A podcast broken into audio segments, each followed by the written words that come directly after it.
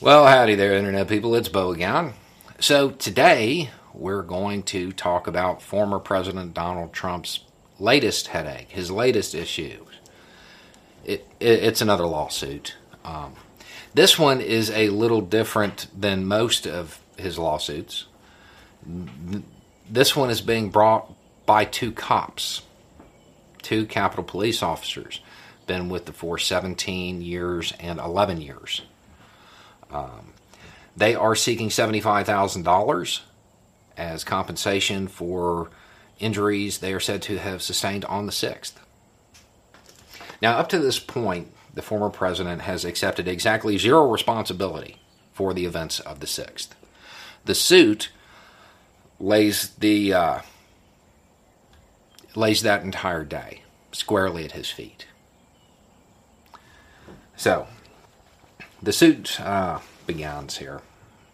This is a complaint for damages by U.S. Capitol Police officers for physical and emotional injuries caused by the defendant Donald Trump's wrongful conduct inciting a riot on January 6th, 2021. It goes on to detail his history, talk about how he inflamed tensions with his baseless claims about the election, the claims that inflame the entire nation. It alleges that his previous history of encouraging violence from his supporters directly led to the 6th. It points specifically to a tweet on December 19th that encourages people to attend the 6th and says something to the effect of, "Be there, it will be wild." It was wild. 5 people, including one cop, gone. And at this point, regardless of this suit, we have to watch them all, because this is just the most recent attempt in a long string of civil actions attempting to obtain some kind of accountability for what occurred that day. Meanwhile, the Republican Party is still in this power struggle, still taking marching orders from the former president. I'm wondering how that's going to play out as these cases make their way through the courts. It's going to be very hard for the Republican Party to pretend to be the party of law and order when you have cases like this going forward.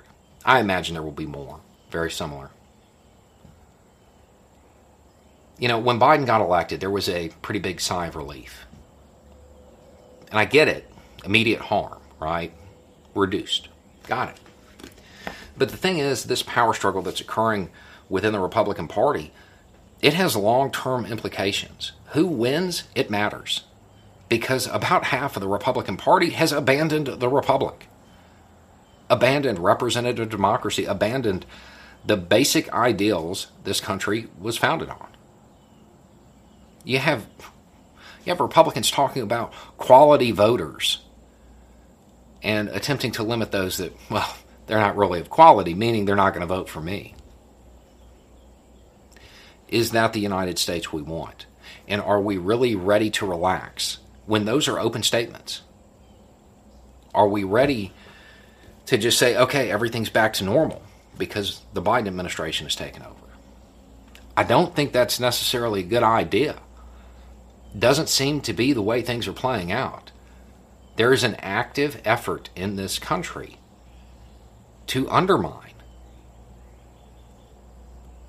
the things that are seen as foundational elements, the promises that were made.